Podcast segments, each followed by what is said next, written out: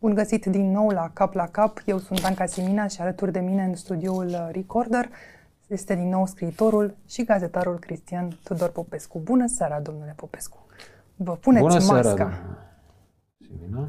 Da, ne-am pus ca, masca. Ca în vremurile pe care le-am mai trăit, ca în Mhm. pandemie. Da, mi-am pus masca și o fac cu un scop precis. Uh, Nu e o plăcere să stau cu ea pe față în timpul emisiunii, dar uh, am văzut ce se întâmplă acum, zilele acestea. Deci, dincolo de scandalul achizițiilor de vaccinuri în exces, mă rog, așa spune procuratura, uh, DNA-ul, uh, scandal în care justiția o să decidă. Nu, nu DNA-ul decide. Justiția vor fi trimiși în justiție sau nu vor fi trimiși respectivii. O să vedem ce se întâmplă. Fostul premier Florin Câțu a fost astăzi e deja audiat. Este într-o fază avansată acest dosar. Exact. Vor fi și ceilalți și își va spune justiția cuvântul. De asemenea, uh, cred, pot și alte persoane să fi comis uh, acte suspectabile de greșeală, în, uh, de infracțiune, chiar penală, în timpul uh, pandemiei, persoane din guvern. Mhm. Uh, Este posibil. Și aceste persoane, dacă va fi cazul, vor fi cercetate și se va vedea ce vină au. Nu Da. dosarul vă sperie, nici virusul că Nu. sunteți vaccinat. Nu, sunt vaccinat de trei ori. Și atunci? Păi iată ce mă sperie, că partidele și respectiv persoanele care le stau în frunte, adică Aur și sosul ăla al lui Șoșoacă, au început deja, au început să inducă ideea acum că au fost omorâți oamenii de guvern. Vaccinul, de fapt, nu era necesar. Virusul, de fapt, era pandemie, conspirație. N-a existat. Medicii au fost pomeniți Rafila, Arafat, străinul Cercel, deocamdată, bineînțeles că pot fi, poate fi luat oricine. Deci prin pomenirea acestor trei, practic, a fost uh, uh, incriminată toată categoria medicilor care au încercat să salveze vieți și au reușit în, în uh, pandemie. Deci asta se dorește acum, să se inducă ideea că uh, a avut loc un genocid la adresa, în absența virusului, pandemia a fost o conspirație și se urlă în continuare de către senatoarea Cascada Urlătoarea, să urlă continuu saci negri în care ne-au fost băgați oamenii și așa mai departe. Asta este ideea. N-ați fost cu siguranță surprins de asta, s-a trâmbițat mesajul ăsta timp de 2 ani, era poate nenatural să nu fie resuscitat Să în nu fie preajma resuscitat. campaniei. Mai ales că acum există și contextul. Dar încerc și eu să nu să transmit un mesaj, ci să aduc aminte oamenilor Că a că existat. a existat acest virus, că au murit cu zile zeci de mii de oameni uciși de coronavirus. Uh, Cei care au fost uh, omorâți de efecte adverse, eu nu știu dacă mi-amintesc vreunul în momentul ăsta. Poate să fi fost unul, doi, trei omorâți de efecte adverse ale vaccinului. În schimb, au fost omorâți, reamintesc, stimați prieteni și neprieteni ai emisiunii, că au murit zeci de mii de oameni în felul acesta, că pandemia a fost o realitate care a lovit nu numai România, a lovit întreg globul, care a omorât milioane de oameni în țările europene, în Statele Unite și așa mai departe. Nu ce se dorește acum să se rescrie, să se rescrie istoria de către, ba chiar și că de, de către domnul Ciolacu, Convenabil. nu, îi convine, pentru că el nu era implicat atunci în guvernele respective, guvernul Orban, guvernul Câțu, guverne liberalo-useriste, îi convine acum să, să îndrepte atenția asupra celor care au murit pentru că nu li s-ar fi acordat asistența medicală și medicamentele, având alte boli decât uh, uh, coronavirus uh, pentru că s-a dat prioritate celor bolnavi de uh, cu, uh, infectați de, corona, de coronavirus.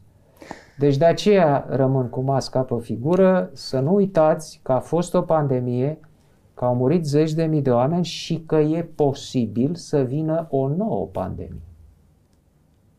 E posibil, ba chiar după cum uh, citesc și eu analize internaționale, e chiar probabil să vină. Deja avem una de rujolă în uh, România, care nu e glumă. Simt că n-am învățat mare lucru.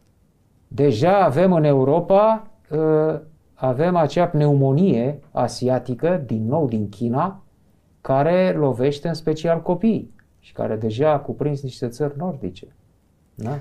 Dar n-a lăsat dosarul ăsta doar uh, acest neadevăr uh, învârtit așa prin toate piețele și pe toate ecranele, ci a scos multe alte uh, lucruri uh, de acolo din străfundurile anilor de pandemie. Da, foarte bine că le-a scos. Inclusiv niște critici la adresa dumneavoastră.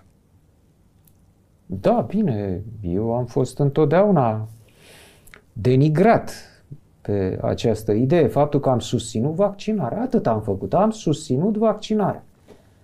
Uh, am spus că este necesară și că este singura șansă să salvăm uh, viețile unor oameni.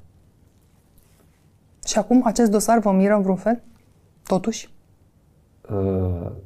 Uh, nu, care dosar? Ăsta cu, uh, cu vaccinurile? Da, vac- da eu de atunci, exagerată. De atunci am spus și am scris, domne, avem de nu știu câte ori populația României vaccinuri. Nu, era, nu e o noutate. Să știa de atunci.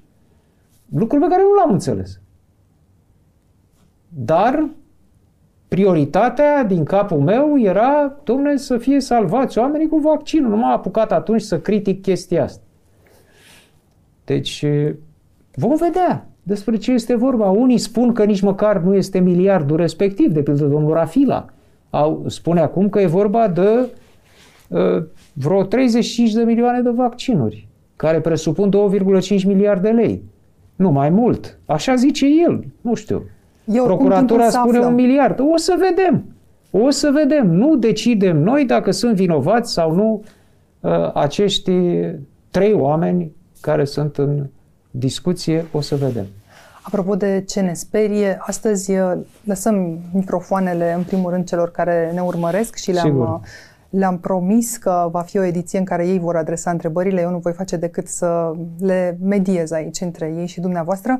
Pe de altă parte, înainte de a face asta, ne-am zis că dialogul ăsta nu poate să funcționeze într-un singur sens, să fim doar noi întrebați. E, ne-am spus că e important să întrebăm și noi pe oamenii care ne urmăresc ce li se întâmplă, de ce se tem când se gândesc la ziua de mâine, ce îi preocupă cu adevărat, pentru că în festivismul general uităm să ne uităm de fapt unii la alții mm-hmm. în mhm. ochii celorlalți și să Așa. ne întrebăm ce temeri mai avem, cum mai putem fi considerați altfel o societate. Iată ce ne-au răspuns într-un scurt fragment. Am selectat câteva răspunsuri și cine vrea să le vadă pe larg le găsește pe canalul Recorder.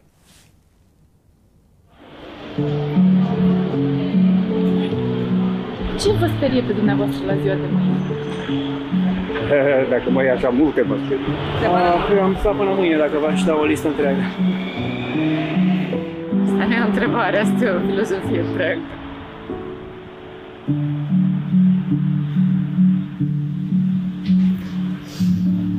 Mm. Faptul că nu sunt sigur dacă o să iau bac sau nu. Frica că nu o să reușim. Să ne câștigăm traiul. Că până la urmă pentru asta mergem la facultate, pentru asta muncim, pentru asta... De când a început uh, războiul în Ucraina s-au complicat mult lucrurile uh, și acum continuă cu ceea ce se întâmplă și în Israel și ceea ce se întâmplă în general în lume. Forțele răului sunt foarte puternice și se dereglează mm. tot globul din cauza asta. Mă sperie că o să fie război. Simțirea oamenilor.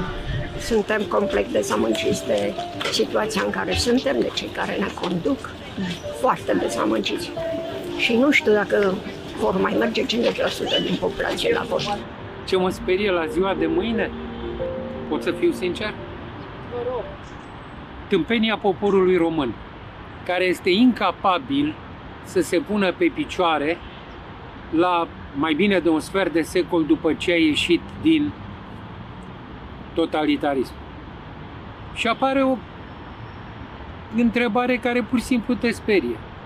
Suntem capabili să ne gestionăm democratic existența cu respect pentru oameni în spiritul civilizației de tip occidental spre care aspirăm?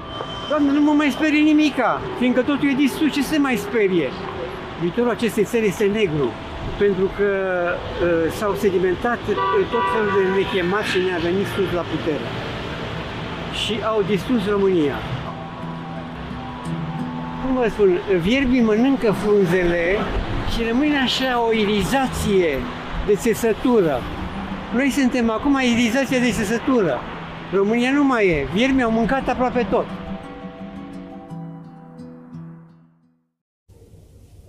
Suspectez, domnule Popescu, că dumneavoastră sunteți printre cei pe care nu-i mai sperie nimic? Da, e excesiv verbul a fi speriat. Uh, nu, nu mă mai sperie, dar mă îngrijorează. Ce? Ce a spus doamna aceea? Forțele răului. Nu e, ce se întâmplă acum uh, nu s-a mai întâmplat în decursul vieții mele. Adică au fost perioade dificile, am traversat atâtea perioade dificile în toți anii, dar erau numai un vector, doi anumiți vectori din ăștia ai uh, maleficului care se manifestau. Acum este o întreagă țesătură a răului care se strânge ca o pânză de păianjen acum pe întreg globul. Uh, și asta mă îngrijorează în special pentru cei tineri care trebuie să trăiască în ce urmează acum. Și toate datele arată că vom trăi o perioadă neagră. Neagră. Sunt oameni foarte tineri care ne-au scris uh, astăzi și ne-au adresat uh, întrebări pentru emisiunea din această seară. Sunt oameni de toate vârstele, de fapt, uh, și vom vedea că și războiul este printre temerile, printre preocupările lor, dar mulți își pun totuși speranța și în biserică. Biserică și ierarhi, să spunem.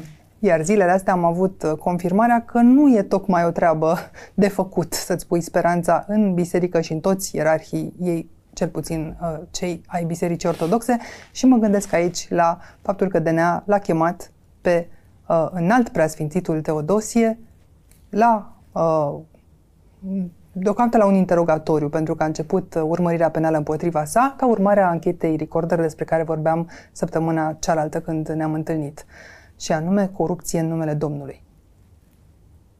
L-ați văzut pe Teodosie intrând la DNA? Nu. Nu ne-au arătat uh, televiziunile această imagine, nici n-aveau cum. L-am văzut însă ieșind de la slujbă și întâmpinat cu flori de către oameni. Da, firesc. E firesc. Pentru că, știți ce și mă deranjează? Am tot auzit spus pe tot felul de televiziuni acolo, da, da, înalt preasfințitul în sus, înalt preasfințitul în jos. E titulatura da? domniei sale. Da, Sfinție. dar nu poate să-i spună, nu poate să-i spună arhiepiscopul Teodosie, pur și simplu, Asta pe funcția, funcția pe care o are. Înalt preasfințitul. Ce dracu e sfânt la individul ăsta, domn? Sfânta șpagă? Ia cât. Foarte bun răspuns. Deci, nu se poate, dacă ai un coeficient de inteligență uh, mediu, dacă ai o doză de bun simț. Nu poți să, să nu te uiți dincolo de hainele alea pe care le poartă, da? cu tot felul de sclipiciuri pe ele și de fir de aur și a mai departe. Uh, odată și-a pus și o hlamidă de vreo 2 metri jumătate pe care o târa după el uh, cum poartă regii. Da. Mie mi-a adus aminte de Freddie Mercury atunci. uh, deci, acest individ care să suie cu macaraua să sfințească o biserică. Bezna absolut a minții. Ai nevoie de macara ca să te apropii de Dumnezeu? Te apropii de Dumnezeu cu macaraua? Adică dacă stăteai pe pământ și făceai sfințenia, sfințirea bisericii, ea nu era valabilă? Uh, da. Ați văzut însă reacții ale preoților simpli zilele astea? Nu.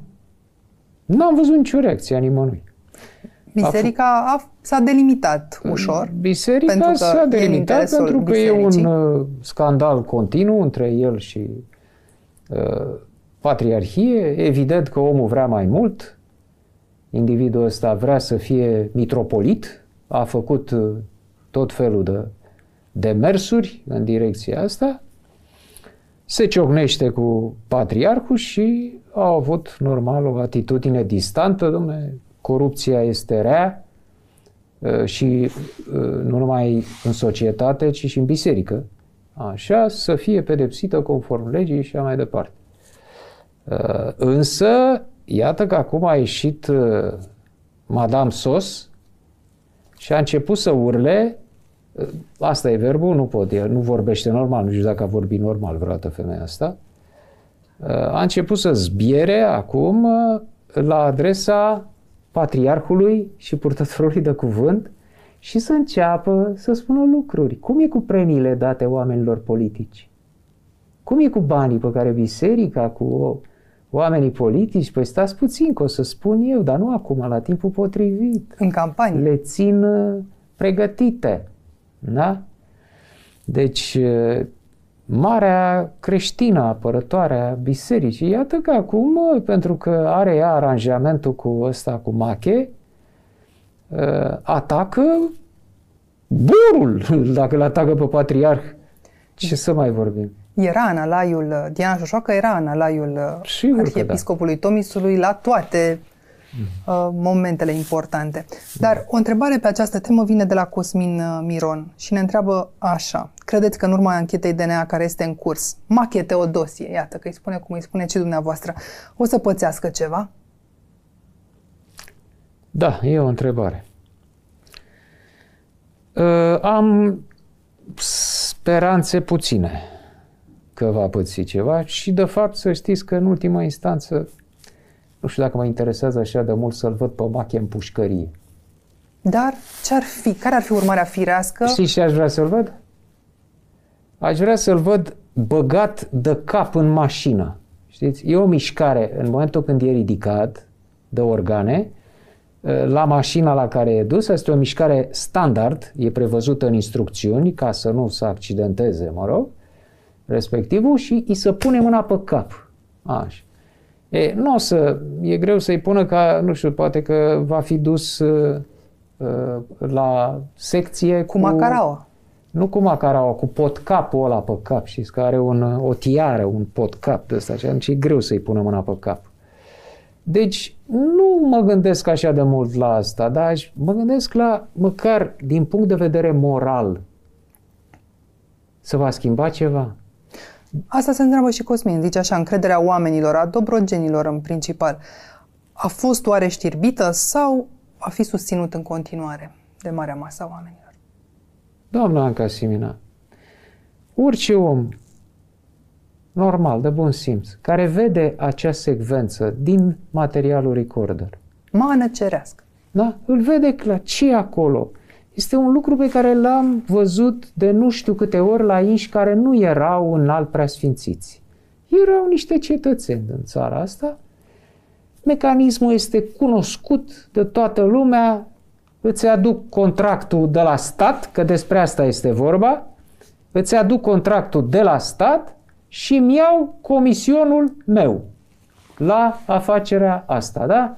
Asta se întâmplă în fiecare zi în România în ce vreți dumneavoastră, în lucrări edilitare, în construcții, apă canal și așa mai departe. Ți-aduc contractul, îmi iau comision. Da? Toată lumea știe. Acest lucru îl vedem acum făcut curat ca argintul strecurat. De înalt preasfințitul. Da? E limpede. Ce DNA, ce patriarhie, ce judecătorie, se vede clar ce este acolo. Da? E filmat, audio, video, n-ai ce să comentezi. Deci, de ce o face? Așa, liniștit cum o face? Păi știe el de ce e liniștit. Și spune și eu, n-am ce declara. Acum am înțeles că asta și că n-am declarat nimic, că n-am ce declara. N-a fost nicio problemă. Televiziunile îi, de, îi întind uh, spațiul de emisie, intră și spune n-a fost nicio problemă. Nu e nicio problemă. Nu e nicio problemă. Da. Păi și chiar nu e. Ce uh, îl face să fie atât de liniștit? Uh, faptul că cei care l-au întâmpinat cu flori la ieșirea de la DNA uh, consideră că inși ăștia care sunt îmbrăcați în hainele alea spectaculoase ai bisericii, uh, indiferent cu ce sunt umplute hainele astea, uh, sunt în afara, sunt deasupra legii, sunt uh, dincolo de bine și de rău. Asta consideră oamenii ăștia. Da, bun, a, a, zis ce a zis. Păi și ce dacă a zis? Sunt banii ăștia merg la omul lui Dumnezeu. Deci, de fapt, merg la Dumnezeu. Acolo nu există șpagă. Nu? În, la Teodosie, în biserică, nu există șpagă. Uh, există această... Dumnezeu este un soi de masochism al, al oamenilor care uh, trăiesc în această dictatură care este biserica. Biserica e o dictatură. Cel puțin în aici, democrație. Biserica ortodoxă. Nu în general. Nu, în general biserica este o dictatură. Sunt. Pentru că, păi nu, ea se conduce după niște texte care nu pot fi schimbate. O societate se conduce după Constituție și după legi. Eh, legile pot fi schimbate în Parlament, Constituția poate și ea să fie schimbată dacă se atinge o anume majoritate în Parlament și chiar se schimbă la niște ani de zile, trebuie și ea revizuită, să introducă amendamente, nu? ca în Constituția Statelor Unite. Aleșii înșiși se schimbă după o perioadă. Exact. Aici, reprezentanții bisericii, iată că se schimbă foarte greu dacă se schimbă. Nu se schimbă. Nu se schimbă. Omul rămâne neclintit acolo. Nu se schimbă nimic. Textele rămân aceleași, predica este predica, nu e o discuție. Să duce preotul la biserică și îi spune cu tare, cu tare recită, cântă pe nas, spune ce e acolo și trebuie să iei notă. De treaba să faci așa cum să spune în predica respectivă. Dacă n-ai înțeles, eventual vin teologi sau alți preoți sau așa și ți explică, bă, uite ce trebuie să înțelegi. Asta. Tu n-ai dreptul să spui, da, domne, nu înțeleg. Și nu mi se pare logic, nu mi se pare corect, nu mi se pare moral ce spuneți dumneavoastră acolo. Sigur că poți, încerc. Păi da, sunt, sunt vorbele lui Isus. Care-i problema? Dacă Isus spune, cine nu e cu mine e împotriva mea, pentru că asta a spus Isus prima dată, nu bolșevicii lui Lenin. Nu, Isus a spus asta prima dată, cine nu e cu, în numele meu, nu e cu, e împotriva mea. Da? E, iar eu mă ridic și spun, dar nu se poate așa ceva. De ce mi se refuză mie? Eu sunt un om care nu vreau să fiu nici cu tine, nici împotriva ta. Să poate lucrul ăsta să stau și eu să-mi văd treabă, să fiu un om cinstit, să muncesc, se să poate. nu comit păcate, poate. Da, să nu fiu cu cineva sau cu altcineva. Se poate? Nu se poate. Se poate, aici se poate. Da. În biserică, în instituție, e firește imposibil. Dar oamenii știu practicile neortodoxe. Săptămâna trecută îi rugam în timpul uh, live-ului să ne trimită sumele cu care se tranzacționează în uh, teritoriu fiecare parohie și ne-au dat niște sume cuprinse între 4-5 mii de euro în sate mici, dar care pot ajunge și la 50.000 de euro în orașe. Da. Tata e preot, i s-au cerut 9.000 de euro, ne scria Dragoș Andrei. În Arad anul trecut 40.000, spunea Cristian Alex, 50.000 de euro în Maramureș pentru o parohie bunicică, mm. ne scria Ioan. Între timp, aceste informații au fost confirmate de un episod al doilea al uh, investigației Recorder uh, uh, corupție în numele Domnului, acolo am văzut că o parohie se tranzacționează cu 25.000 de euro, 20.000 la înaltul și 5.000 la preotul de care aparții. Uh, asta ca să obții o parohie de sat, adică nici măcar cine știe ce. Și atunci oamenii se întreabă... Dar vă amintiți ce spuneam eu în legătură cu prețul unei parohii înainte de 89, în emisiunile da. trecut? Era un amăr de 5.000 până în 10.000 de lei. Vă dați seama cum, ce evoluție spectaculoasă, cum s-au dezvoltat da? Acum e Firește, 5.000 de euro. nu puteai să mergi cu adevărat la biserică să poți uh, duce ceva la cutia milei. Progres. Ne întreabă Bogdan, care ne-a scris, cum putem scăpa de sentimentul de resemnare? Ies atâtea investigații care într-o țară civilizată ar crea revoltă, însă în două-trei zile dispar din atenția tuturor, fără să producă schimbări. Iată, Bogdan nu crede implicit că dosarul DNA va produce cu adevărat schimbări. Imposibil în ceea ce îi privește pe credincioși, uh, pe credincioșii lui Teodosie, ca să nu vorbesc în general. În ce privește pe credincioșii lui Teodosie, nu vom scăpa noi, eu, de, de resemnarea lor niciodată. niciodată. Să ne resemnăm cu resemnarea lor. Da. Oamenii aceștia să resemnează, nu... Deci gândiți-vă, sunt foarte multe femei, ați văzut, da? Femei care îi aduc florul lui Teodosie, vin, îi pupă mâna, orice ar face. Teodosie îi pupă mâna. Dar ce a declarat acest individ? A declarat că femeia este vinovată de faptul că e femeie. Că suferă, că naște în chinuri pentru că este, ea este cea care a păcătuit. Nu bărbatul. Deci faptul că în facerea unei ființe omenești care duce la perpetuarea poveștii astea cu omenirea pe pământ, fără asta nu se poate. Rolul esențial este al femeii, pentru că ea dă naștere. Da? Ea poate fi, să fie și inseminată artificial. Dar uh, nu poți să faci, uh, poți să faci copii fără bărbat. Dar nu poți să faci copii fără femeie. Așa este? Este sau nu este? Vă întreb ca femeie. Da. da? Deci, omul ăsta spune că femeia nu poate să stea în rugăciune continuă, cum spune el, pentru că este o păcătoasă, pentru că are această neputință a ei și de aceea trebuie să sufere când naște copilul. E culmea. A zic că tocmai această condiție care o situează deasupra bărbatului prin uh, suferința, prin consumul enorm pe care îl are o femeie la naștere, da? Copilul îi mănâncă din ea. Uh, suferă în chinurile nașterii, moare.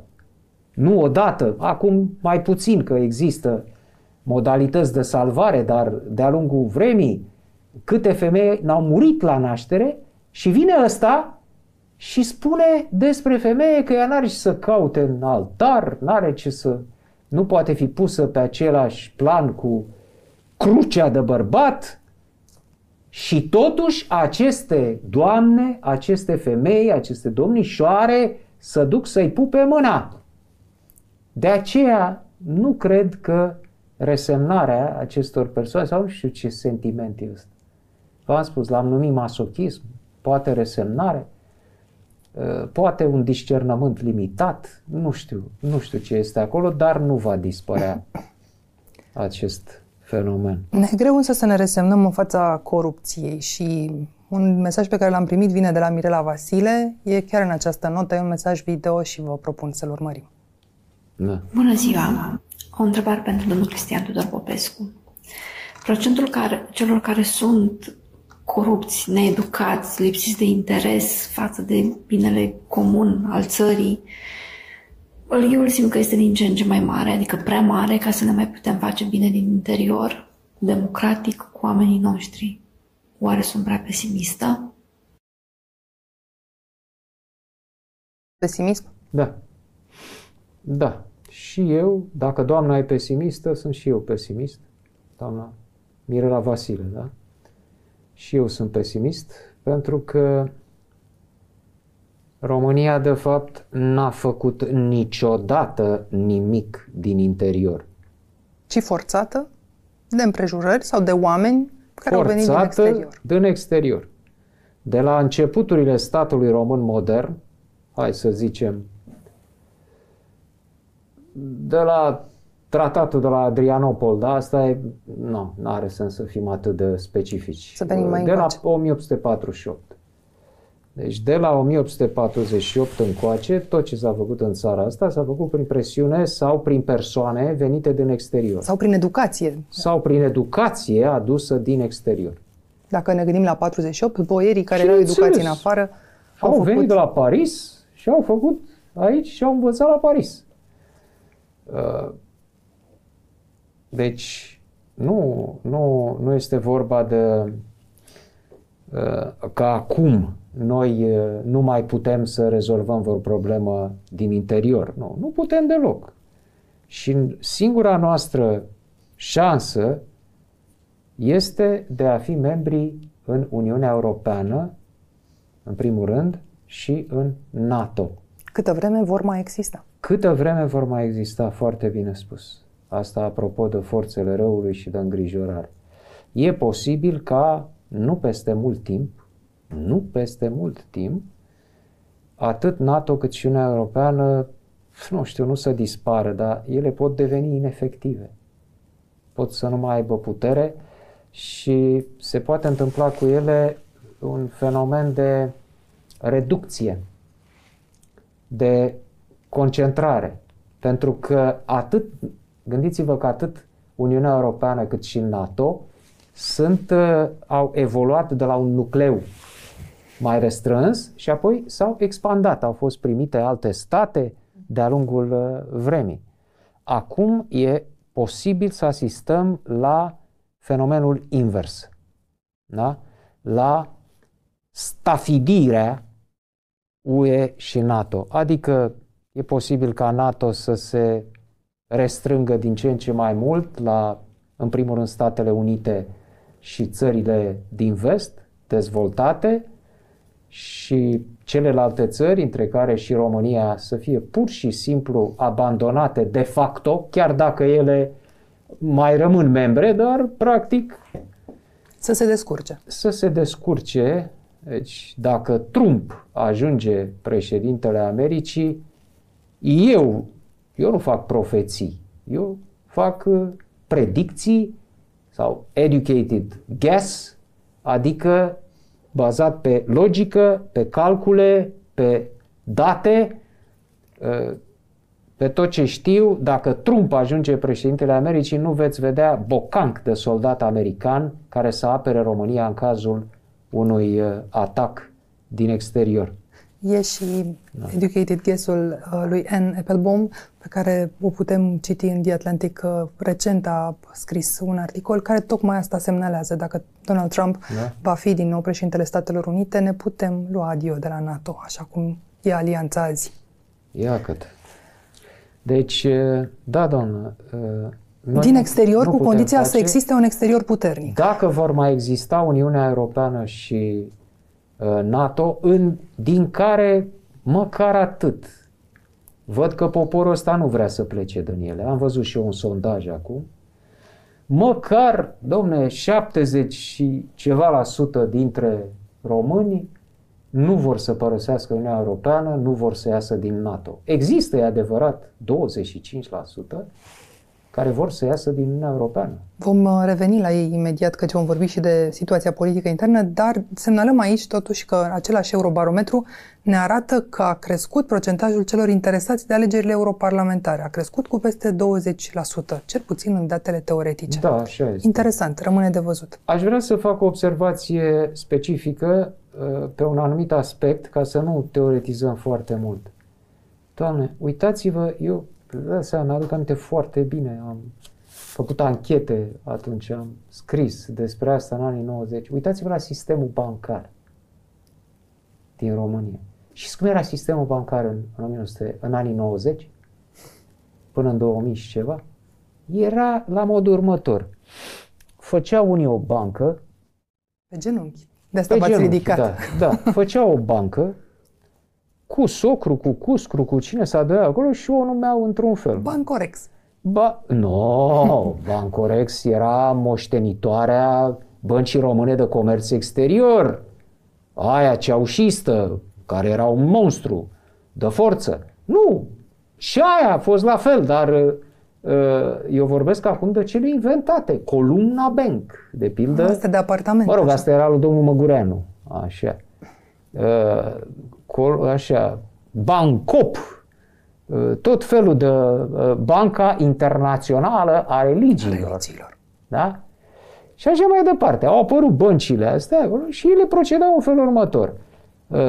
Oamenii se duceau, depuneau, intrau în mecanismul bancar de credite și de depuneri și mai departe, iar ăștia care conduceau banca, știi ce făceau? Veneau și băgau mâinile, nici măcar cu degetul ăsta așa, știți, ca să blocheze, să se blocheze totuși, că eu, între Sunt capă doar degetele, nu toată este mâna. să nu se ducă până la cot sau până la umăr, atunci măcar să ții degetul așa, nu. Se duceau până la umăr, până la cot, în banii din bancă, jefuiau banca pe care o inventaseră. Asta făceau, pe întreg teritoriul României. După aia se declara falimentul și oamenii, domne, faliment, nu mai e socialism, e capitalism, am dat faliment. Și să ușcheau cu banii ăștia care, bine, pe unii a mai luat și mai departe. Da? Vorbiți de Bancorex, cât era el de mare Bancorexul? A dat faliment. Și tot așa, a trebuit să fie preluat de BCR după aia și mai departe. Deci, era un jaf ca în codru în băncile din România, făcute, era făcut de românași. Da? De-ai noștri.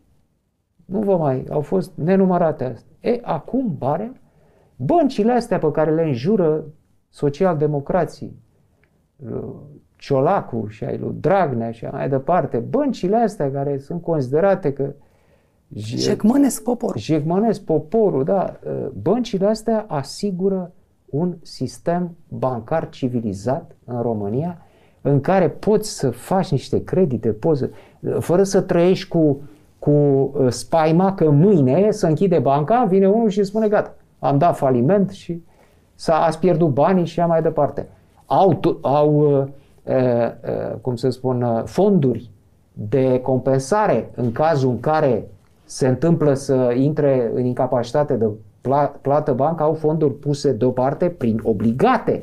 Păi nu aveau nimic înainte de 90, domn. Astea sunt regulile internaționale. Asta sunt regulile internaționale care vine din exterior. și mai departe. Iată de ce toate astea s-au petrecut pentru că am intrat în Uniunea Europeană. Pentru că Europa a presat asupra noastră, Occidentul, și s-au făcut. Dacă era să rămânem ca în anii 90, unde ne aflam acum? Vă dați seama cum, cum am fi evoluat dacă nu intram în Uniunea Europeană? Aș vrea să nu închipui scenariul ăsta. Da.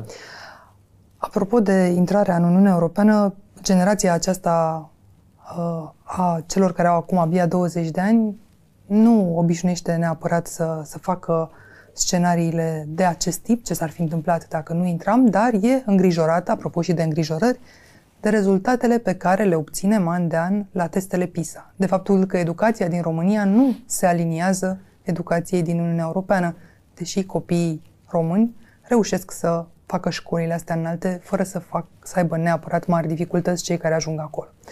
Iată trei întrebări care vin de la Filip și care conturează practic aceeași idee, această îngrijorare și ne duc spre iată ce. Bună seara! Aș avea trei întrebări pentru emisiunea. Care e opinia dumneavoastră asupra rezultatelor recente ale României la testul PISA? Dacă aveți o părere despre ce acțiuni se pot lua la nivel de sistem educațional pentru a ridica România la un nivel respectabil, care ar fi acelea? Ce aveți să le spuneți românilor plecați la studii în străinătate? Un argument pentru a se întoarce acasă după studii?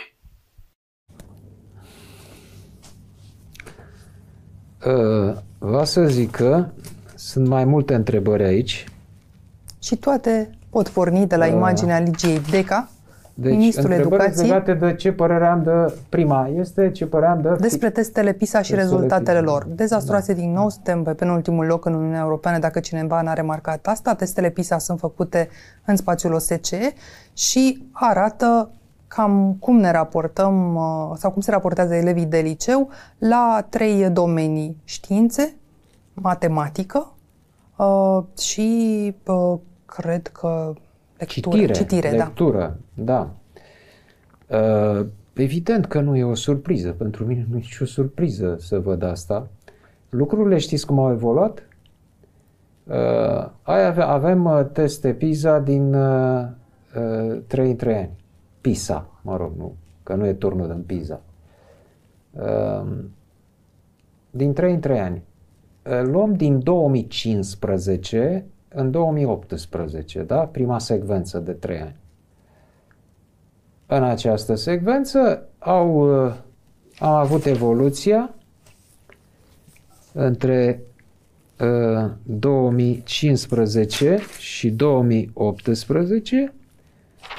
Scăderile au fost de uh, 6% la lectură, uh, 9% la științe și 15, pro, 15 puncte, nu procente, nu, sunt puncte, nu sunt procentuale, și numai puțin de 15 la matematică. Ce sunt aceștia primii trei ani ai mandatului domnului profesor Klaus Iohannis, autorul, inspiratorul, lansatorul programului România Democrat, România Educată. Deci în 2018 deja aveam o prăbușire, iar din 2018 și până acum am avut o stagnare. Stagnare în prăbușire. Stagnare înseamnă prăbușire, bineînțeles. Deci, evoluția în regimul Iohannis a educației din România este de la minus la zero. Așa se poate sintetiza. Și cum să nu fie așa? Păi, hai să vedem cine se află în fruntea României în acest moment. Cine sunt persoanele astea din punctul de vedere al educației? Acest Iohannis, care se prezintă profesor de fizică, Este. am rămas cu un regret. Cu regret recunosc că am rămas, că n-am fost la întâlnirea aia de la Din 2019. din Să-l întrebați ce? 2019, să-l întreb, să-i pun niște întrebări de fizică. Sunt foarte curios cum ar răspunde la niște întrebări, da? Nu o să am ocazia niciodată să, să nu se va mai întâmpla în această viață. Dar tare mult aș fi vrut, sunt tare curios să văd, pentru că nimic din modul de a uh, se exprima, de a acționa, de a se prezenta, uh, de a îmi arăta cum, uh, cum uh, raționează acest om, nu îmi evocă un fizician. Fizica are, are legi, are rigori, are principii. Uh, un om care știe fizică bine, un om îl simt imediat că gândește într-un anumit fel, se exprimă într-un anumit fel mai departe. Eu nu văd ce tangență are cu fizica omul ăsta, dar nu are tangență nici cu profesoratul. Acest om nu e profesor și n-a fost niciodată profesor. Știți ce este? Inspector școlar, cel mult. Nu, no, vă spun eu ce este. Este un belfer. Un belfer. Sunt belfer la catedră? Uh, da. Uh, acum uh, aproape 100 de ani, uh, belfer însemna învățător dascăl. Între timp, s-a schimbat uh, semnificația, sensul alunecat și acum cel mai răspândit, mai există sensul de învățător dascăl, dar într-o proporție de un sfert, uh, în 75% din cazuri, sensul este de persoană care trăiește, se lăfăie. Persoană care se lăfăie în lux. Trăiește pe picior mare. Ăsta e verbul din index. Uh-huh. Se lăfăie în lux. Trăiește pe picior mare, da. Deci asta este Iohannis. El este un belfer, nu este un învățător sau dascăl. Să fie foarte clar lucrul ăsta și îl demo... Proba! Proba este clară. Setul de lege al educației. Da, așa zisă, deci această ceață toxică pe care a aruncat-o, această abureală toxică, legea asta. Cele două legi ale educației, preuniversitar și universitarul sunt tratate separat? N-a da? rezolvat nimic, domnule. Omul ăsta n-a rezolvat nimic niciodată, domnule. Și nici n-a avut de gând să rezolve vreun moment. Totul a fost o abureală. Uh, această uh, Românie, România educată, da? Uh, iată rezultatele ei, le-am discutat adineauri. Cum să aibă rezultate când e vorba de atitudinea fundamentală față de profesori a așa zisului profesor Claus Iohannis și nu numai a lui, a oricărui om politic din ăștia pe care îi vedem în fruntea României. Știți care, de ce se întâmplă lucrurile astea? De ce a scăzut înspăimântător calitatea elevilor? Lucru pe care îl recunoaște chiar și doamna Deca, care, din câte aud, a ascuns cifra de 40% analfabeți funcțional printre elevi la trecerea documentului din engleză în română, ca să nu dea rău. Deci, probabil că ar spune că suntem pe un prețios loc 2 din coadă, în loc de penultimul. Să inversăm podiumul. Așa. Uh, deci, uh, disprețul Uh, nepăsarea și chiar disprețul pe care îl are orice politician în mod real, îi auzi pe toți. Educația, educația, educația contează, e cu tare, ce. Și apoi te uiți în CV-urile lor. Și vezi ce e acolo. De hai să ne uităm la ăștia, primii trei oameni în stat ăștia, da? Claus Iohannis. Claus Iohannis Absolvent al Universității Babeș-Bolyai, dar... Să fie sănătos. Își ține blocat rezervat, blocat de 25 de ani, de când era primar, postul de profesor la liceul Samuel Brucantal de fizică, la liceul uh, din Sibiu. E de menționat aici că între timp uh, președintele Iohannis a împlinit vârsta de pensionare, deci n-ar mai avea niciun motiv să țină acest post. Altfel se ducea rupe ușa. Nici da? măcar teoretic lucrul ăsta nu mai e să posibil. Predea. Da. Uh, evident că asta cu profesoratul a fost ceva de care a vrut să scape cât mai repede să intre în politică. Acolo e și să... Așa. Deci uh, uh, îl ține blocat, niciun tânăr profesor nu a putut să vină pe postul acesta ca să se înțeleagă ce face acest profesor Iohannis, numai suplinitori. Da? Belferu, Iohannis. Ce fa- cine este prim-ministru? Prim-ministru este Absolventul Universității Ecologice. ecologul dreptății. Este ecologul dreptății, pentru că e absolvent de drept, da unde? Păi nu la facultatea de drepte, nu, nu, la Universitatea Ecologică. Deci este ecologul dreptății, știți în cât timp a absolvit-o? Vreo 5-6 ani, cred nu, că Nu, peste 10. Atunci și-a dat examenul de licență. În 92 a început? Da. Și a terminat-o și nu și-a dat licența. Și a dat licența peste 10 ani. Bacalaureatul nu mai vorbim, da? E Când interesantă povestea cu bacalaureatul lui Marcel Ciolacu. Așa. O să o deșirăm într-o zi. Așa. Ăsta este domnul Ciolacu și firește că îl mai avem și în fruntea noastră un fiu al țării. Pe domnul Ciucă, pe care îl sărbătorim domnul doctor astăzi. Ciucă. domnul doctor Ciucă. Deci ăștia sunt primii trei oameni în stat în clipa de față. Al treilea e Alfred Simonis, teoretic. Da, cine? Alfred Simonis. Ok. Președintele Camerei Deputați. Bine, bine. Deci ăștia trei sunt uh, primii oameni în stat. Uitați-vă care este condiția lor. Ei sunt produsul atât al sistemului antedecembrist, cât și al sistemului postdecembrist de educație din România și sunt acum în fruntea statului. Și atunci, cum să meargă ceva din, în educația din România cu, cu astfel de oameni? Și sentimentul fundamental este ăsta, domnule, toți vorbesc de educație, dar în sinea lui fiecare politician nu dă doi bani pe profesori. Ce sunt bă ăștia, prăpădiții ăștia care nu sunt, au, ne alerg, cum zicea Băsescu, unii care te aleargă să-ți dea notă mică. Ăștia sunt profesorii. S-a văzut în timpul da. mitingurilor din această vară că cu greu au fost primiți la Cotroceni profesorii Fie care în fiecare zi ajungeau acolo. Să ne plictisească și ăștia. Și acum ce le, ce le face? Din, din dispreț, din dispreț față de ei, lasă de ăsta le put, ăstora le putem face orice. Uh-huh. Merge cu ăștia, da? Că ăștia nu sunt uh, polițiști, ăștia nu sunt armată, ăștia nu sunt biserică, Ăstora putem să le facem orice. Și ce le face acum doamna Deca? Așa. În afară de a le arăta Trimisa. cum arată o armată de troli. Da, domnule, ce, da, cu trolii, da, acum care s-o laude pe ea. Putem vedea înțeles. cum defilează o armată de troli da. dacă intrăm pe contul doamnei Deca și vedem ce, în ce limbaj de lemn Minunat. o laudă susținătorii domniei sale. Ce spune aici doamna Deca? Hai că avem aici. Uh, o primă... Mai bă, domne. A, nu, stați că am aici. Scuze, scuze, vă rog să mă iertați. Până găsiți dumneavoastră ideea am găsit. vă gândiți? Am găsit.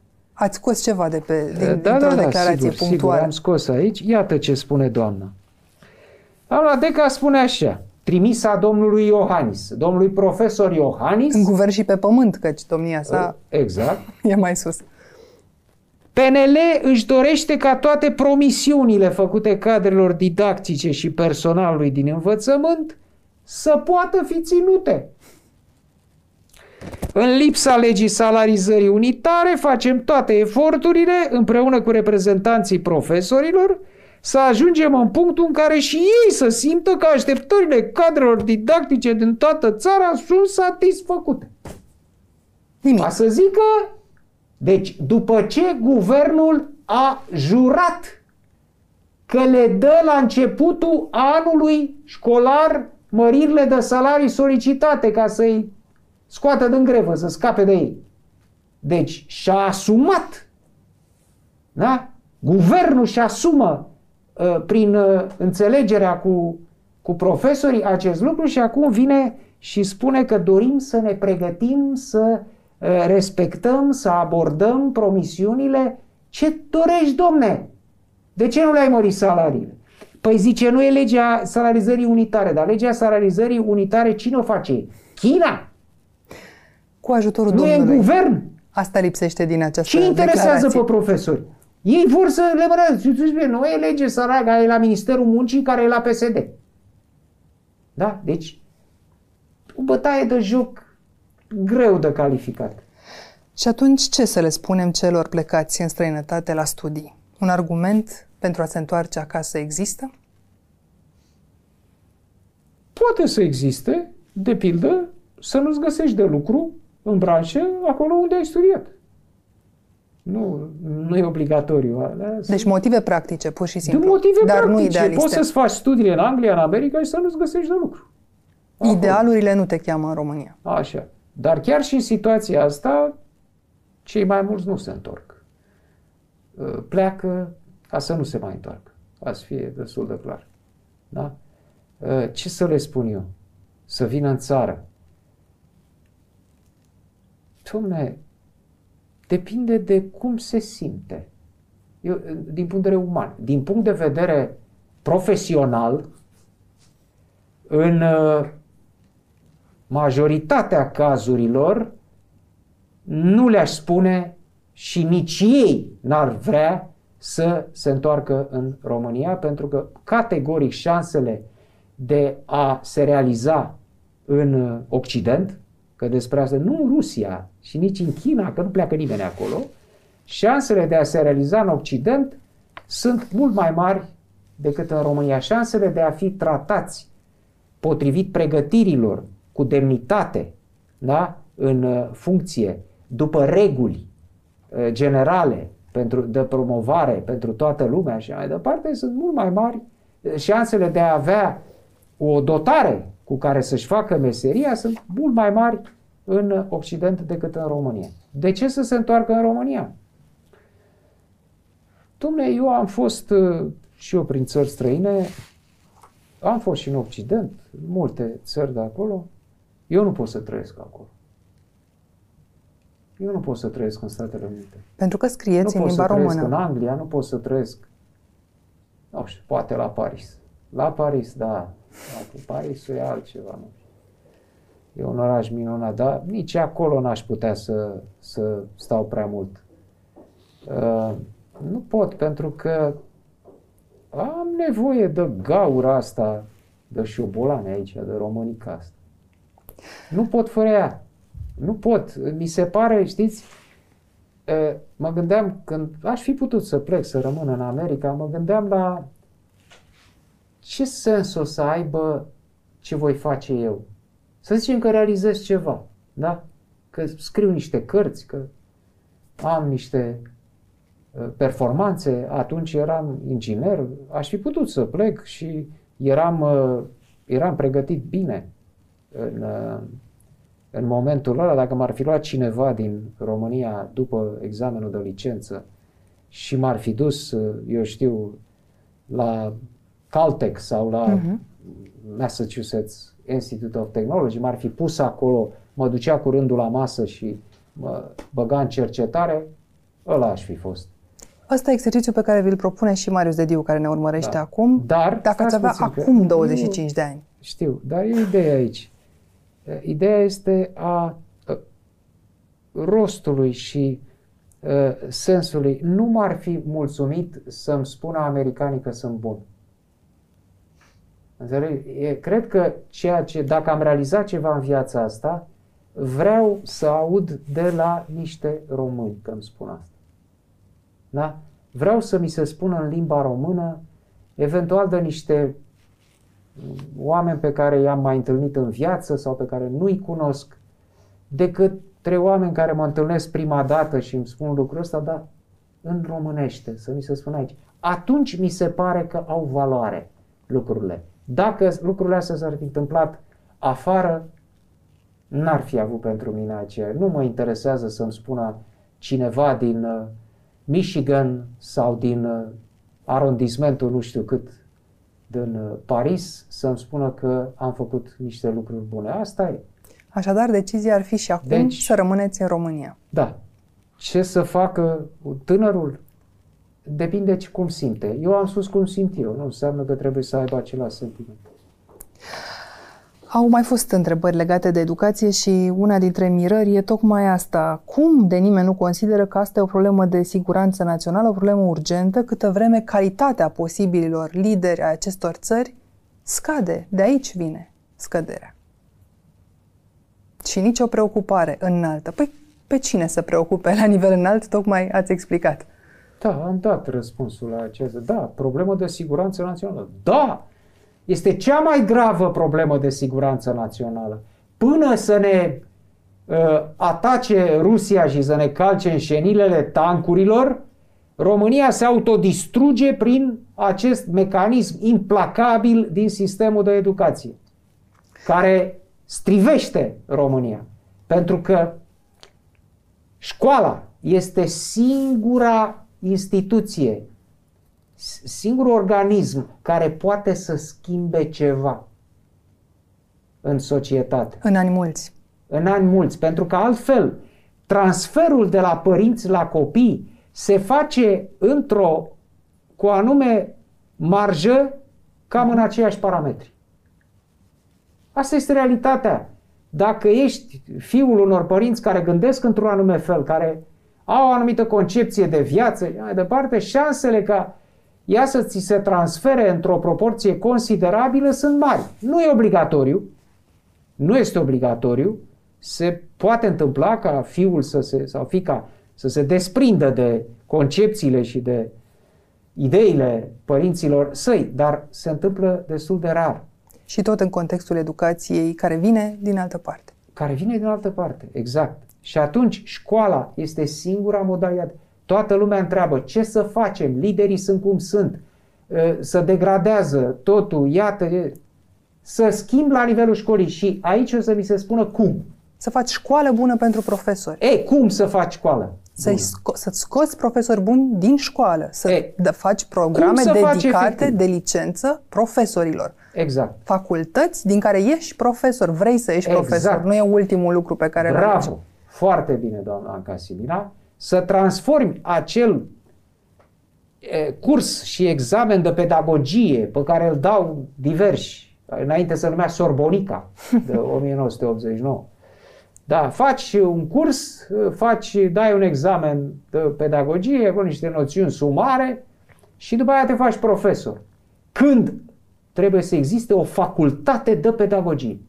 Foarte corect. Așa cum există facultăți de uh, matematică, de uh, filologie și așa mai departe. Deci, uh, mai întâi, profesorilor trebuie să li se dea banii, banii prevăzuți prin lege, să primească banii așa cum la un moment dat li s-a dat medicilor. Să li se dea banii, să li se ia în considerare importanța muncilor. crucială a muncilor pentru societatea asta. Să se dea banii și să se, uh, în paralel, să se implementeze un program de sancțiuni aplicate dur, sever, pentru orice fel de abateri ale profesorului în legătură cu calitatea actului de învățământ, de orice natură, atât profesională cât și morală. Sancționare dură, nu cum se întâmplă acum. Un avertisment. Avertisment, la face niște prăpăstii în școala aia cu tare, după care fie trimis în altă parte, fie să reintegrează după un timp, îi mai dă și salariul din urmă, nicio problemă. Nu, domn, să știi că vei suferi consecințe grave mergând până la penal. Să prevadă legea, să prevadă asprirea pedepselor pentru o, o faptă comisă de un cadru didactic, de un profesor, pentru că e profesor. Da? Un ins care agresează sexual, un ins oarecare de pe stradă care agresează sexual o adolescentă uh, să fie pedepsi, să primească o pedeapsă, iar profesorul care face așa ceva să primească o pedeapsă considerabil mai mare pentru asta. S-a ratat momentul deci, legilor. Trei, trei uh, vectori cât se poate de clari. Dați-le banii, dați-le sancțiunile corespunzătoare și pregătiți ca lumea în niște instituții pentru pedagogie, pentru a învăța să fie profesori. Pentru că am întâlnit asta de foarte multe ori. Oameni care uh, erau, mă rog, în cazul fericit în care își cunosc meseria, pe care o predau mhm. fizica de pildă sau limba română și așa mai departe, dar chiar și aceștia nu aveau noțiuni elementare de pedagogie. Nu aveau. Nu erau în stare să transmită eficient. Nu erau în stare să antreneze întreaga clasă. Nu erau în stare să ridice Uh, media clasei. Asta este performanța profesorului. Nu să lucrezi cu ea care sunt dotați din start, îi separ de rest, discuți numai cu ei și pe restul îi lași de izbeliște. Da? Astea sunt lucrurile care trebuie făcute. S-a făcut ceva din toate astea? Poate alți politicieni mai tineri, că iată, sunt oameni tineri care și-ar dori să intre în politică, având cele mai bune intenții, dar nu știu să cum să urmeze facă. cursuri în străinătate, profesorii, domne. Pentru că acolo să face școală. Nu degeaba pleacă, vor să plece toți după ce se termină liceu, acum vor să plece în, să studieze în Anglia, în Franța, în America și mai departe. Să îi pregătească pe profesori cu ce să învață acolo și să vină aici. Sunt și astfel de cazuri, numai că e tot mai da. greu să-i ținem în uh, sistem. Întrebarea pe care ne-o adresează Iulia, o tânără deduc din conținutul ei, e ce ați recomanda unui tânăr care își dorește să intre în politică, având cele mai bune intenții de a schimba lucrurile în bine și de a face lucrurile diferit. Căci ea, când se uită în jur, vede oameni de acest fel care sunt minoritari și simte că problema e la ei, la generația tânără, care nu se implică destul. Așa o fi? Da, să, dacă simte nevoia, simte această chemare să intre în politică. E nevoie. Chiar dacă dar, e un mocir la acolo? Sta, sta, sta, sta, sta, sta. Dar să nu intre în niciunul dintre partidele existente, să caute oameni asemenea lui în jur și să fondeze o formațiune politică nouă. O mișcare a lor. Da. Fără să se molipsească. Nu, să nu se ducă la vreunul din partidele astea, pentru că nu ai nicio șansă. Asta este răspuns. Nu te ajută foarte mult legea în momentul ăsta, nici să faci partide noi, nici să le ții în spate, căci le subvenționează doar pe cele care sunt deja în Parlament, dar un început trebuie să existe și dacă e entuziasmul ăsta de care citim aici, suntem încrezători. O întrebare video vine de la Cristi Schiopu, e uh, un român stabilit în Belgia, are 39 de ani și ne întreabă asta. Bună seara, sunt uh, Cristi, am 39 de ani și locuiesc în Belgia. Aș vrea să vă întreb cum ați răspunde în contextul alegerilor de la anul celor care susțin că diaspora nu ar trebui să aibă un cuvânt de spus în legătură cu ce se întâmplă în România. Ne-a întrebat asta și uh, un urmăritor frecvent uh, al edițiilor noastre live din Statele Unite. Deci e o pre- preocupare constantă. Ar trebui sau nu ar trebui diaspora să aibă doamne, un cuvânt doamne, de spus? Doamne, doamne, Și ce mai e diaspora de fapt? Doamne, doamne, deci, știți ce propunea Adrian Năstase? Propunea ca să ca, iasă socotelile? Ca să iasă socotelile foarte bine, foarte bine, propunea ca să voteze cei din diaspora 3 la snop. O chită uh-huh. de 3. Adică un vot la 3 oameni. Asta a propus Adrian Năstase la un moment dat. Că nu se poate să fie cei din țară egal cu ăia de afară, ăia plătesc impozite și taxe acolo, cum să fie pus votul lor pe același plan cost. Ideea asta nu e nouă, s-a mai aplicat în Statele Unite uh, la, în secolul XIX când s-a pus problema ca și negrii să aibă drept de vot. Și ei au fost luați uh, vreo 5 sau 6 la znop. Asta era propunerea, 5-6 negri, un vot. Față de un vot, un alb, un vot, 5 negri, un vot. Dar de atunci da? am primit niște lecții de democrație. Da. Și am înțeles că suntem egali, indiferent de da. etnie Știți de unde sau vine... de locul unde ne-am stabilit. Da. Știți de unde vine ideea asta?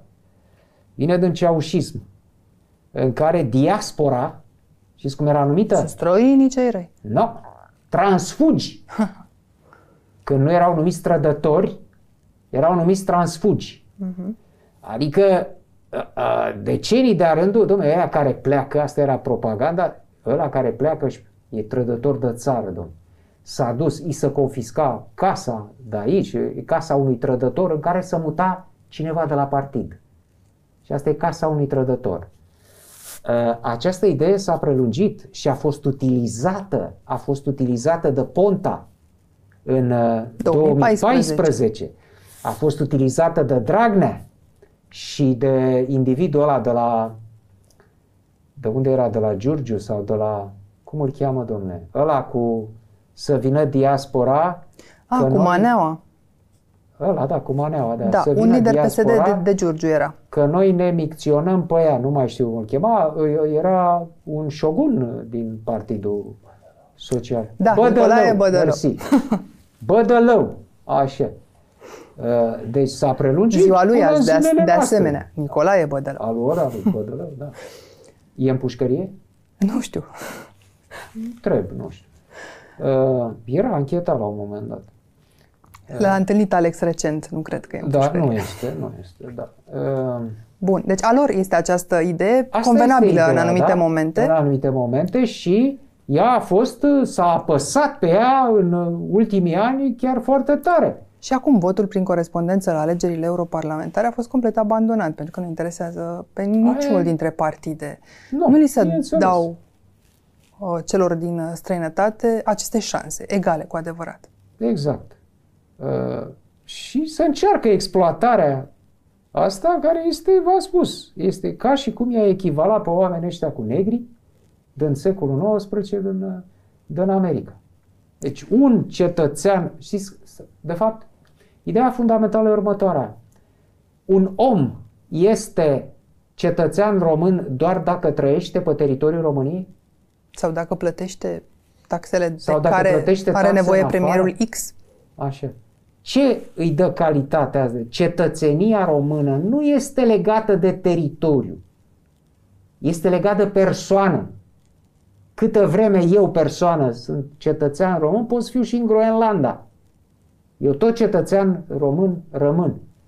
Nu, ă, asta este o... Ă, ar fi un soi de glebe ad scripti. Așa se numea legarea de glie a iobagilor, a șerbilor, în Evul Mediu, pe care a consfințit-o Mihai Viteazu.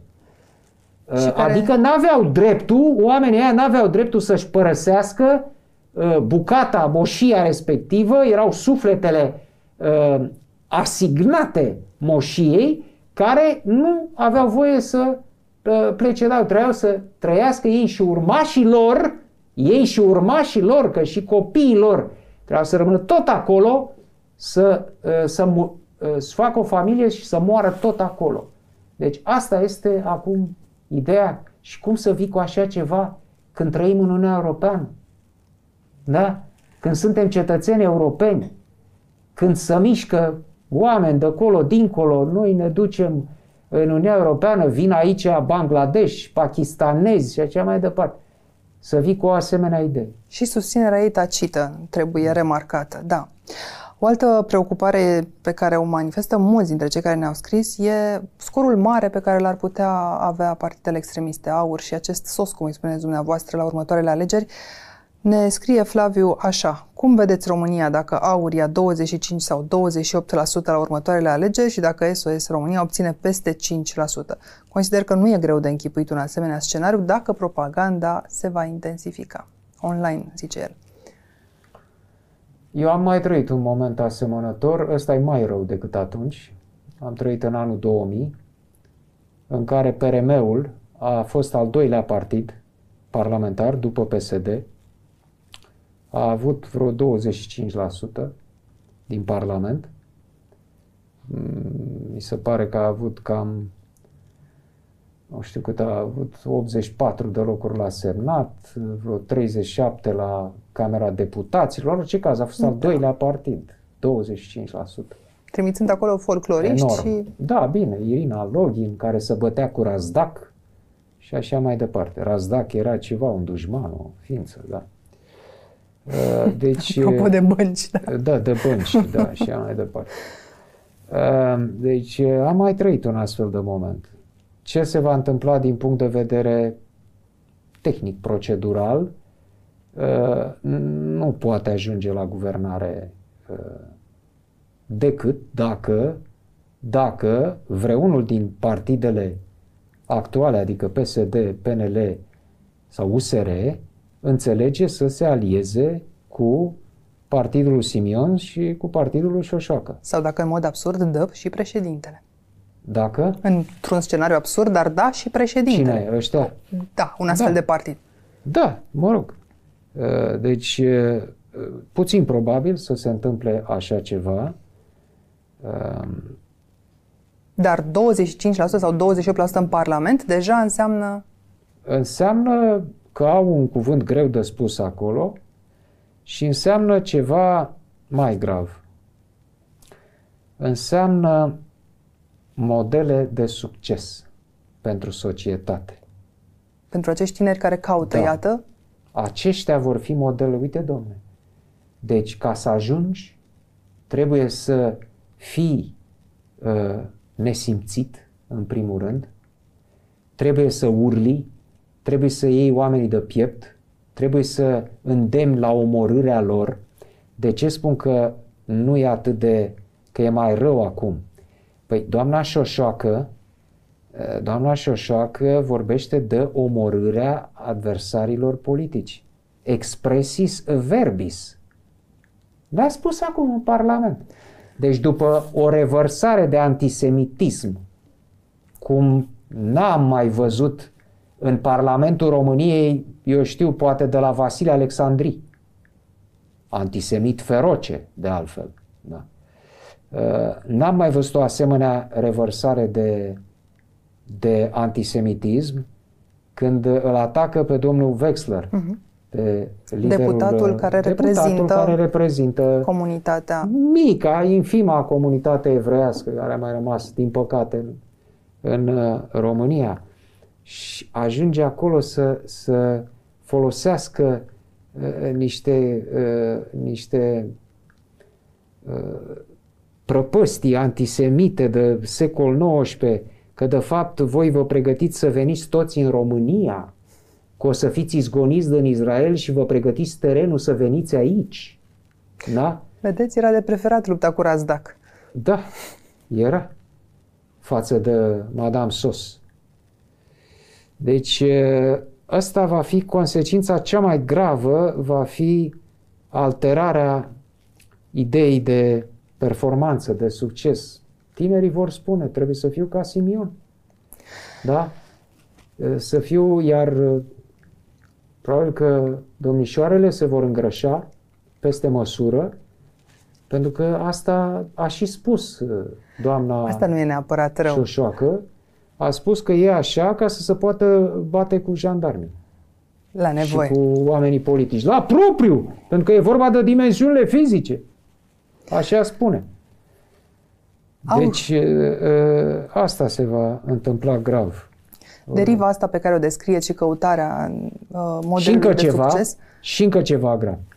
În poziția asta, cu astfel de procente, acțiunea Rusiei în România va fi potențată de nu vreți să vă gândiți. Da? Deci dacă acum fac ce fac, vă dați seama ce vor face când vor avea procentele alea ca să reprezinte Kremlinul în România? Să, da. să reținem această idee, doar o volută scurtă, dacă toți suntem aici. Care e, în opinia dumneavoastră, cel mai toxic politician din 89 până azi, vă întreabă Sebastian Slăvițescu? V-am explicat adineori de ce. Pentru că este primul politician care recurge sistematic la uh, amenințări și instigări la omor uh, în legătură cu adversarii politici. Mai mult decât a făcut-o Vadim Tudor. Și acum putem să ne întoarcem la Moscova, care Vă gândiți că ar putea fi finalul acestui uh, război din Ucraina? Dacă ne uităm bine acum, condițiile sunt și din totuși, ce în ce mai cumplite? Să o spunem, Corneliu Vadim Tudor n-a fost agentul Moscovei. nu, a fost agentul lui însuși, dar nu al Moscovei. Da. Iată că trăim da. vremuri mai complicate.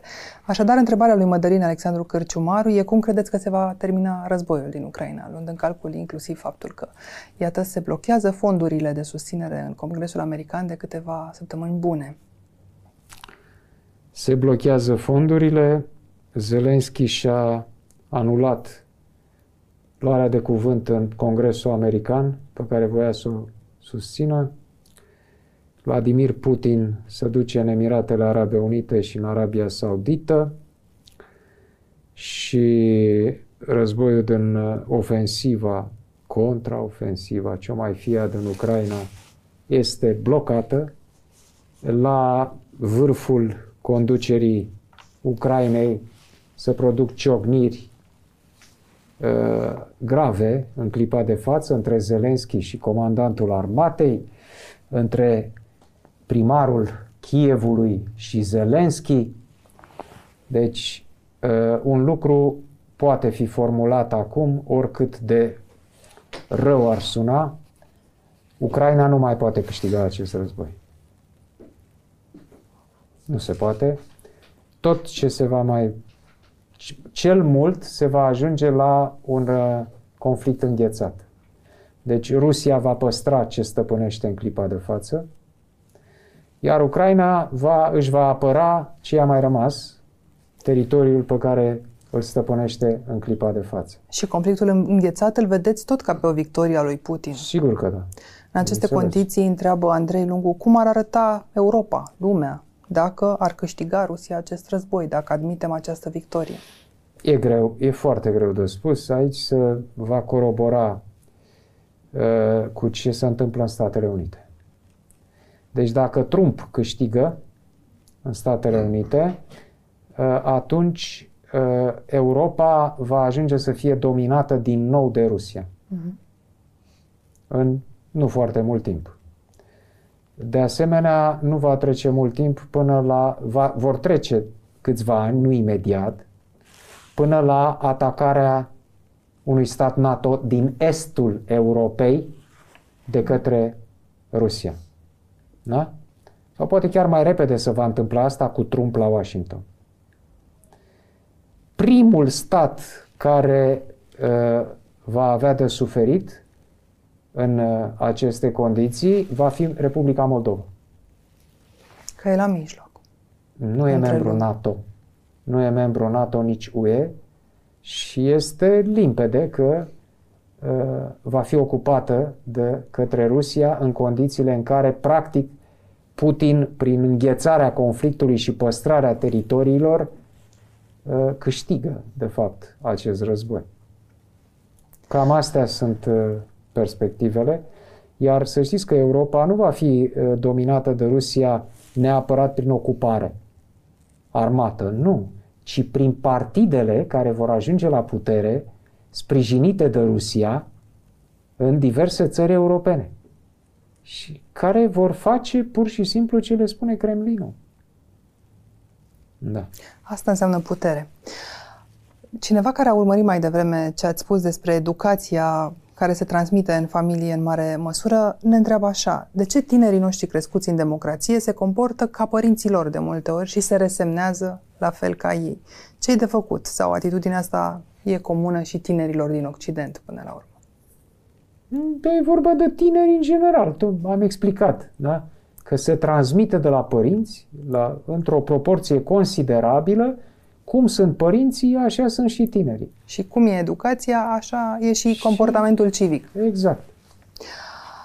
Dar, cu toate pesimismele puse la oaltă, găsim și motive de optimism, ne întreabă domnul Costache. După tot răul din jurul nostru, mai vedeți ceva bun în țara noastră? Vă mândriți cu ceva când vorbiți de țara dumneavoastră? Asta cu mândru că suntem, mândri că suntem, e uh, discutabilă. Eu încerc tot timpul să echilibrez binele cu răul, ne spune domnia sa. Avem așadar Foarte motive bine. de optimism? Îl invidiez. nu mă mândresc. Nu mă mândresc. Cu ce să mă mândresc eu? Adică să mă mândresc cu cine? Cu Hagi, cu Nadia Comăneci? Cu, dar ce? Eu am făcut ce a făcut Hagi? Am făcut eu ce a făcut Nadia Comăneci? Cum cu Simona. De ce să mă gândesc? Pe Simona lăsați-o. În momentul ăsta are probleme foarte mari. Sigur, mă pot, uh, Simona rămâne indiferent ce se va întâmpla uh, cu ea în continuare, cariera ei, după părerea mea, cariera sportivă încheiată, am spus lucrul acesta de mult, dar rămâne, rămân performanțele extraordinare și uh, există ideea asta să mă mândresc, să mă mândresc cu ce a făcut. Dar ce am făcut eu ce a făcut Simona? Am făcut eu ce a făcut David Popovici? Nu! Uh, nu am a mă mândri. Vezi? E, e un nonsens. De... Vin eu și spun, he, he, uh, eu sunt din țara în care este și David Popovici. Așa și? Putem găsi însă motive de optimism în ce facem fiecare. Da. Să mă mândresc că sunt român, da? Să mă mândresc cu România. Nu pot să mă mândresc, pentru că o, un procent considerabil din acest popor român este pentru mine detestabil. Da, îl detest, sincer. Mulți, dureros de mulți inși din acest popor, sunt, n-aș vrea să stau de vorbă cu ei niciodată. Nu. Sunt însă și inși cu care vreți să stați de vorbă Sigur. și la ei ne propune Adrian Bobu să ne gândim în final uh, și pentru că presa traversează un moment uh, complicat acum și acum a traversat multe altele și ne întreabă așa, cum credeți, domnule Popescu, că putem avea ca cetățeni o contribuție la mai bine? În afară de susținerea presei libere, ce putem face? Personal încep să mă simt părtaș, nu doar neputincios. Care presă liberă? Ați văzut ce s-a întâmplat acum cu Cătălin Tolontan? Hmm? S-a întâmplat ce i-am spus și lui și lui Cătălin Țepelin l-am spus acum vreo două luni și ceva, că o să se întâmple. Uh, a venit uh, Cătălin Țepelin la mine cu scrisoarea cu care s-au dus amândoi la Zurich, la conducerea Ringia, au făcut-o împreună, Cătălin Tolontan și Țepelin, și s-au dus cu ea acolo să o susțină. Uh, scrisoarea, în scrisoare arătându-se că nu se poate să transforme Gazeta Sporturilor într-o anexă a agențiilor de pariuri sportive. Asta era ideea. Asta voiau cei de la Ringie să-și scoată banul nu din gazetărie, ci din uh, casele de pariuri sportive. Și s-au dus cu treaba asta. Ei au ascultat, uh, a venit Cătălin Țepelin, mi-a arătat scrisoarea, am spus, e foarte bine făcută, ce veți obține cu ea? O amânare. Uh, cum îi știu bine pe ăștia de la Ringie, întâi o să se gândească, hopa, aveați și un număr, de avea un număr de semnături, câteva zeci de semnături în redacție. Bun, cu astea 10 semnături o să aveți o amânare de vreo două săptămâni, trei, nu mai mult, în care se vor gândi cum să vă execute cât mai eficient și pe tăcute. Și după aceea o vor face. Și au făcut-o. L-au dat afară pe Cătălin Țepelin. În situația asta, după părerea mea, Cătălin Tolontan nu a procedat corect. Aplaudând împreună cu ceilalți colegi în semn de respect doar da, plecarea. Bun, a aplaudat. Eu am ales altfel și eu eram în măsură mult mai mică decât Cătălin Tolontan să fac asta. Eu eram doar colaborator, nu angajat al Gazetei Sportului. E adevărat că aveam 2 ani și ceva de colaborare solidă cu Gazeta Sporturilor, un public pe care mi-l formasem acolo. V-ați retras semnătura pentru cei care Și n-au mi-am urmărit. retras, mi-am dat demisia în calitatea de colaborator, n-am mai trimis niciun text la Mhm. asta. În schimb, Cătălin Tolontan, domne, eu așa știu, dacă plec la război cu cineva umăr la umăr, păi mergem amândoi până la capăt. Și V-ați mai fi așteptat departe. să demisioneze? Da, m-aș fi așteptat să demisionez. Mai ales că știam ce se va întâmpla. Și știam că se agață degeaba. Și s-a agățat degeaba, l-au dat afară și pe el de la Gazeta Sporturilor. Nici atunci n-a demisionat. Ca acum, iată, să fie în sfârșit dat afară de ei, de la de Ringie. Uh, De ce a trebuit să suporte toate astea? Ca să păstreze, ca poate, să ce? Ce să încă vreo păstreze? câteva săptămâni, echilibrul în Ce redacția echilibru? Libertate. N-a păstrat nimic. Ar fi trebuit să-și dea demisia și să vorbească. Atunci, pe larg. Imediat după ce a fost demis Mhm. uh, Cătălin Țepelin, trebuia ca și Tolontan să-și dea demisia, să iasă și să spună totul. Totul și despre Ringie, agențiile de pariuri, Euroins, asigurările, celebra anchetă făcută, Făcută de, de Libertatea. Libertatea împreună cu Cătălin da. Tolontan au făcut ziariști. Ce se va întâmpla acum? Libertatea era, înainte de a veni Cătălin Tolontan, un tabloid penibil.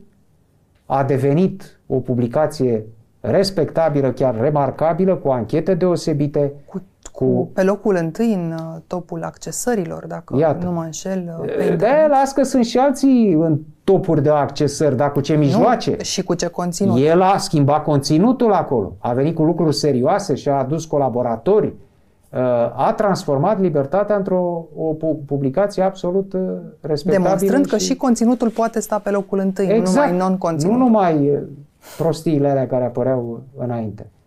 Și acum? E, acum ce se va întâmpla? Vor fi transformate aceste unități de presă în uh, ce doresc domnii de la regie care n-au mamă, n-au tată. Nu interesează decât banul și vor face din ele niște producătoare de bani în raport cu diverse organizații extra-gazetărești. Este evident ce pierde publicul în momentul în care o publicație mainstream face acest pas înapoi într-un an electoral atât de important. Este evident că pierde accesul, în primul rând, la informație corect uh, transmisă către public.